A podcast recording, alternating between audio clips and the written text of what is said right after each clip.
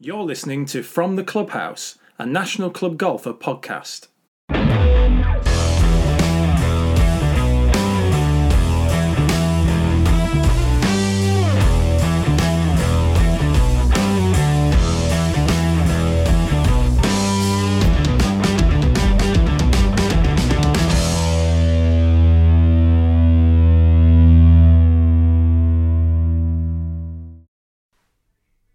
Has your club gone back exclusively to using paper scorecards? Have you slotted right back into the routine, or do you pine for your phone and a digital signature? For many of us, the coronavirus pandemic ushered a digital revolution at our clubs, whether it was booking tee times online, entering our scores through our phones, or watching hole by hole live leaderboards.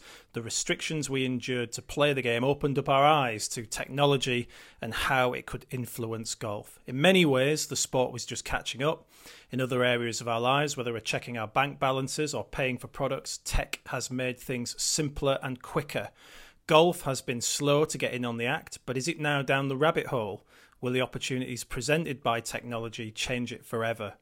David Cederholm, Europe, Middle East, and Africa Sales Director at Toptracer, thinks so. He's my guest on the From the Clubhouse podcast this week as we consider the future of technology at our clubs.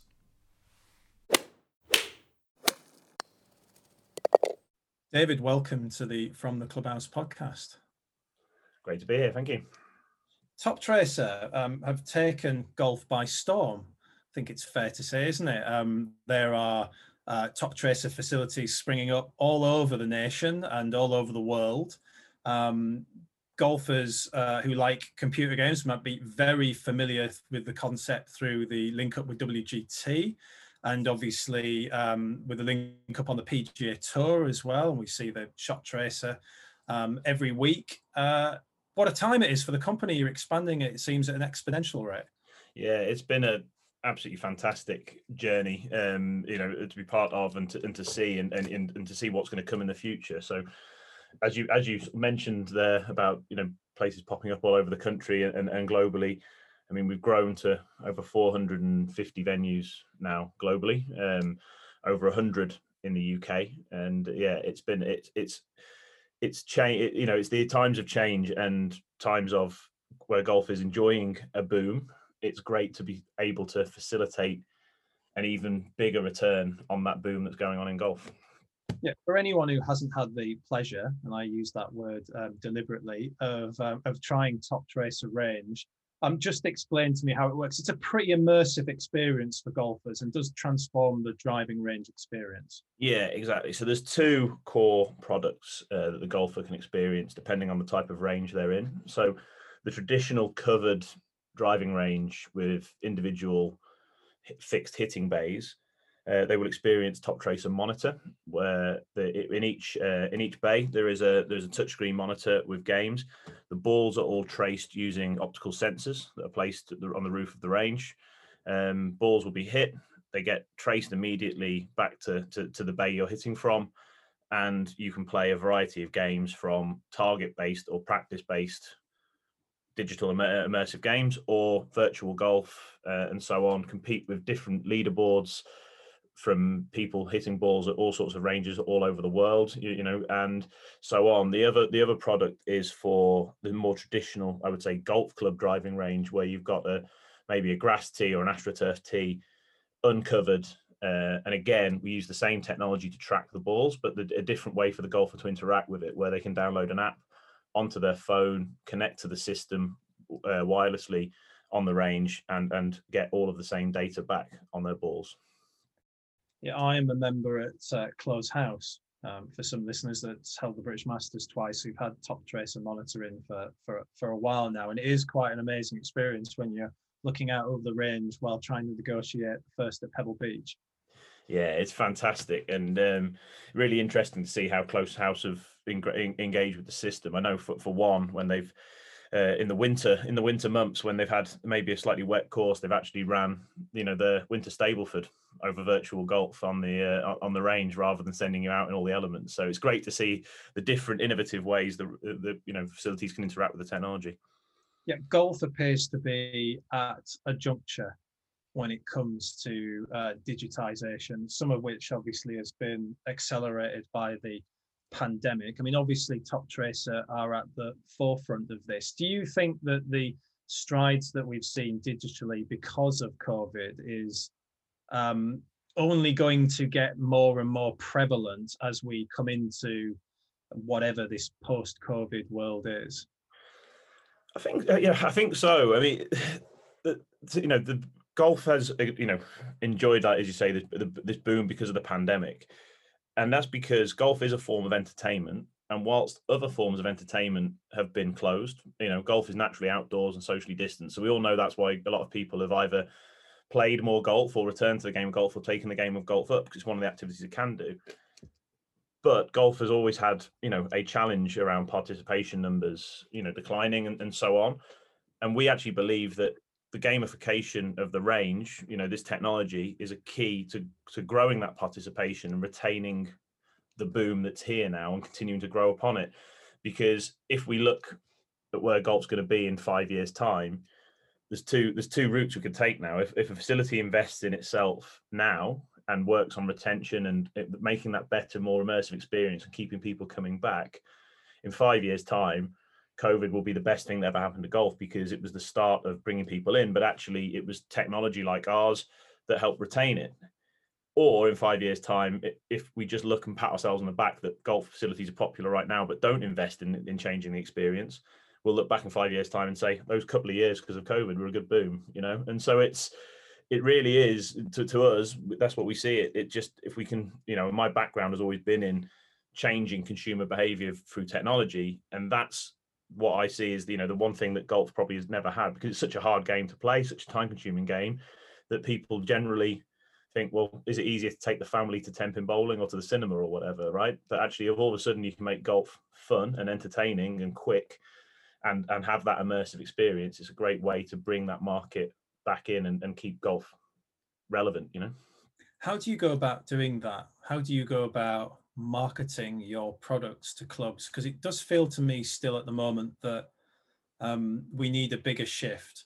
Um, there are some golf clubs that have gone headlong into this into the digitization. Everything's being done through your phone now um, they're used to customers using software and hardware in order to monitor their stats and performance.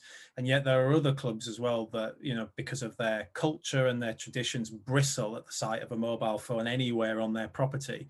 So, I mean, how do you change those perceptions of those ultra traditional clubs who don't want to do this, but yet may have to because the digitization of society is inevitable? Yeah. Uh yeah, you know, you're you're absolutely dead right there, Steve. The the first things first, absolutely. Although we're, I, I, guess, a disruptive technology provider in that respect, respect respecting the traditions of the establishments that exist within the game, I think there is a first and foremost, you know, critical importance. But society has moved and shifted. Demands are different, and you know, like you say, certain places are moving with that adjustment, and some aren't it's a case by case and in terms of every conversation that we have with every facility of what's right for them. Um, so we, you know, we work with, you know, great historic places like Sunningdale, right the way to World of Golf in New Malden. That's a that's a free tier city centre, you know, city centre based driving range. It's making sure it's the right experience for their golfers because ultimately the reason that these golf facilities exist is because people like playing the game. And if you're going to make the game more accessible and you know digital ultimately that shift has already happened in terms of club fitting and so on with launch monitors and it's it's data driven and it's and now when a consumer interacts with golf through broadcast of course there's data there for the golfer. So the ability for the golfer to have access to that themselves is a you know of critical importance. And one of the one of the a, a massive um, thing that happens in the game of golf and i'm sure we've all experienced it is people when it comes to a fitting or a custom fit club say they're not good enough for custom fit clubs or yeah, you know that that stuff's available for the pros, but it's not for me.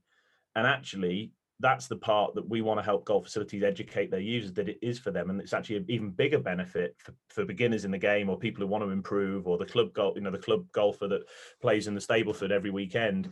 This is where that that has the biggest impact on them.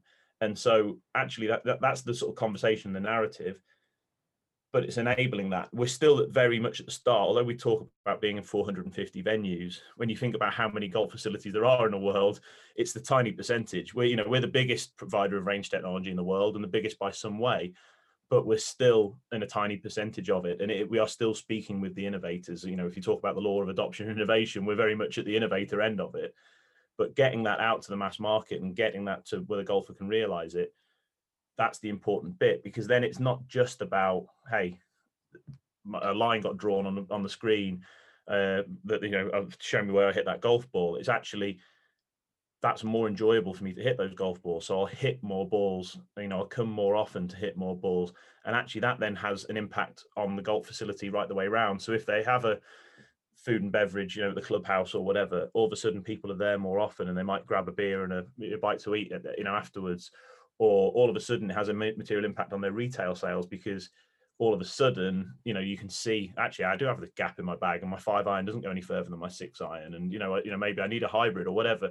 And this is all the stuff and these are all the tools that we're giving to the facilities that actually golf facilities don't realize exist for them massively because we're still in such a small percentage. So our our success story is that in every place we've been, they've seen such a great material impact on their business the chat the challenge we have is getting that word out there and message out there to everybody quickly. Uh, but actually once we have that conversation most golf facilities we have ask us why doesn't everyone have it yet? And it's because it's new and it's because we're uh, you know we're working as fast as we can to get it everywhere. Yeah i i just wonder why golf has been um, perhaps a little slower on the digital uptake as a as a sport, obviously not obviously for people who are innovating like yourselves, but as a sport, given that um, for example, uh, mobile banking now. I mean, do, does anyone actually go into a bank anymore to pay checks in? I'm sure some people do, but the vast majority of people now bank on their phone, use their phone to pay their bills, use their phone to pay for their shopping um, through contactless. Uh, I mean, digitization is everywhere, isn't it? And yet, you know, as as you say, you know, you're you're getting stuck into the market, you're making big strides, but you're only at the beginning of the journey. Yeah, and golf, you know, golf facilities as a whole, you know, take any, you know, any of us to sort of point out what one obvious thing, but golf facilities are great, big, wide, expansive venues. So digitalizing every part of what people interact with is, is, a, is a very difficult, time-consuming, and heavy investment potentially to, to, to really get to that point. But like you say, whether it's tee booking or um, you know the England Golf app for for your handicap, the new World Handicap System, and all that sort of stuff. It's it's there and it's involved in everyone. It's then actually breaking down some of those barriers and breaking down those parts that in certain golf clubs there's there's elements of their property that is un, underinvested. One of them being the driving range because it's always been that bit on the side that people go and hit some balls and maybe it's only the good perception that only the good golfers go and do it or whatever.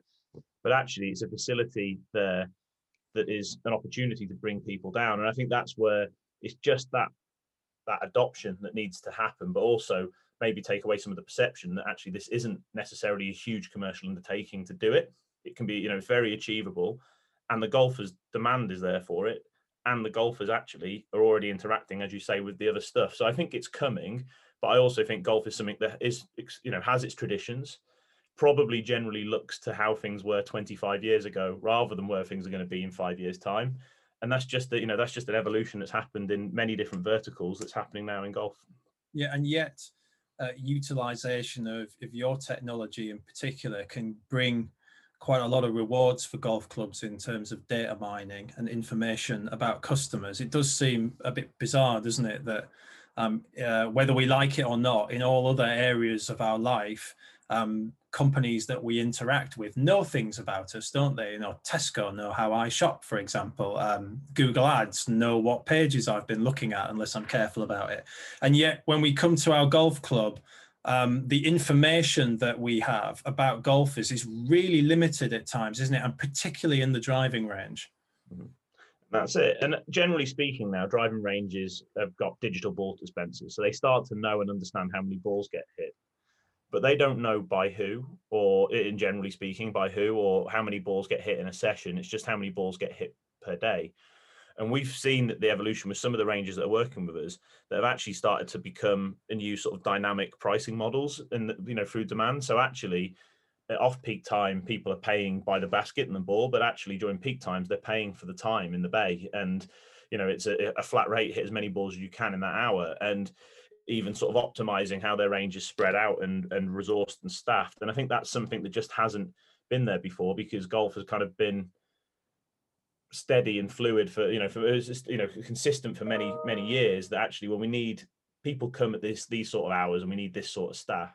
But actually giving them the data now has really helped sort of change that and make make it more dynamic. But i think it's just like anything it's it's how that how that sort of player in the market and fortunately it's us that are, you know that are helping with that but how how we introduce that to the market and and and, and engage with them to use it right? Because that you know that's that's what changes that's what that's what materially changes. The fact the fact is we make the experience of hitting golf balls more interesting. So you know um, our strap line being more people more balls more often to you know to the ranges. But in reality what does that mean to them and that's the bit that we're helping them to, to, to, to, understand and actually some of the really innovative facilities that we work with are actually helping us to see the power of the data that we give to them you know and, and help share best practice across the market so there's a you know it, there's times of change and, digital innovation, but I think we'll catch up with many other industries over the over this period of time. Yeah, it's interesting how far you can go with this. I mean, one of the things I was thinking about um, through my Toptracer account was, you know, I hit all of these balls on the range. I can then take that information to my professional who can see my carry numbers, can see my launch angle, can see how I swing the club, can see where those balls are going. So it doesn't just have an economic um, benefit, it has a, a, practical benefit for golfers as well. Oh, 100%. I mean, I, I, was, I can sort of say anecdotally, I was um, speaking of a golf club recently, a very traditional golf club with a great membership, talking about our technology potentially going onto their range. And one of the things was that a few of the committee there said, well, there's nothing in this for us. We're not particularly good golfers. And straight away, and talking about the, this particular course that I knew, the seventh hole was a tricky par three over water. And I, I asked the simple question, what club do you hit there? And people said, well, we don't really know. We just hit and hope, right? All of a sudden, well, what if you could really know and take that hit and hope out of it and have that confidence? And there's a big part in that. And there's, like you say, there's a big part of tuition and improvement and being able to register all of your dispersion and your carries and all that sort of stuff. Everything we do is ball data. We don't do club data, but we give the golfer all of the ball data so they can see what happens after they hit it and then take that, as you mentioned, to their PGA Pro to actually say, how do I hit it better? And that's the bit that that's the bit that our, our technology is never going to replace. It's just going to enable that, that, you know, give people the understanding that actually I carry my seven iron 137 yards. So, but actually, I'd like to carry 150. So how do I make that happen? Yeah, and, access to that kind of information is otherwise expensive, yeah. isn't it? Through because you'd have to go on a launch monitor, for example, you'd have to either buy one or hire one. And I know that they range in price, but even the bottom end market ones are several hundred pounds, aren't they? And yet, mm. um, for a fraction of that cost, I suppose, with several sessions on on one of your ranges, you get that same kind of data. Exactly. Yeah. Exactly. And and when you talk about a launch monitor, of course, you're talking about club data and in reality, the you know the, the standard golfer, you know, I put myself in that that bracket. The standard golfer, how are they going to know and understand what two degrees from the inside means, and how are they going to correct it, you know, and all that sort of stuff. And that you can have you can have too much information, you know, too much data. It's having the right data and the right information that can be easily digested, and that's where that's where we see it, and that's where that's where the huge benefit is. And like you say, all of a sudden, you know it's it's down to a couple of you know it's 10 pence a golf ball to get that information as opposed to 20,000 pounds for a top of the range launch monitor. Do you feel that the pandemic has just accelerated this? Um, although there are cl- clubs that and, and, and, i know of them that um, are reluctant to go entirely um, into a digital space and do prefer uh, paper scorecards, and that's their choice. Um, you know, we are now much more used, aren't we, to using our phones for score entry with the My England Golf app, for example, that you talked about earlier on. You know, use of touch screens is is very prevalent and and very normal now. Um, everyone's very much used to it. Do you think that this sort of gradual digitization that we are going through at the moment is just basically going to get more and more? I suppose to say to say um, very succinctly because I didn't there. Um, are we down the rabbit hole now?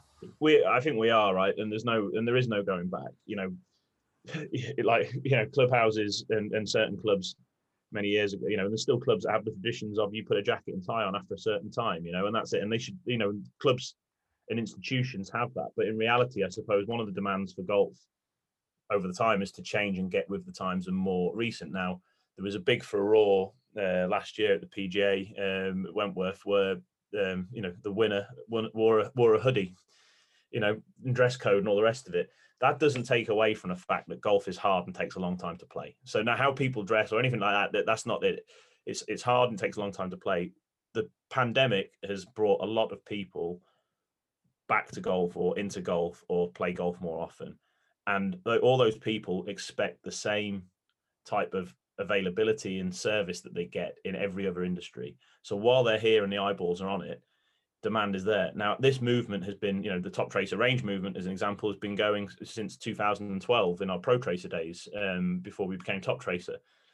This movement has been happening. Like you say, yes, the pandemic has brought more eyeballs on it. So, of course, that brings more demand and and and basically means make the experience even better because we want to immerse and keep people in when they've got the option to go and do other stuff. But in reality, this was already happening before a pandemic. The pandemic just put more eyeballs and more pressure on the industry to to continue to innovate and change. And I think that that's you know, there's not many people that can sort of say the pandemic's been an enjoy, enjoyable period. But but if we take golf in isolation, I think golf facilities have probably enjoyed the benefits of it and should and long may that continue because it's been it's great for the game.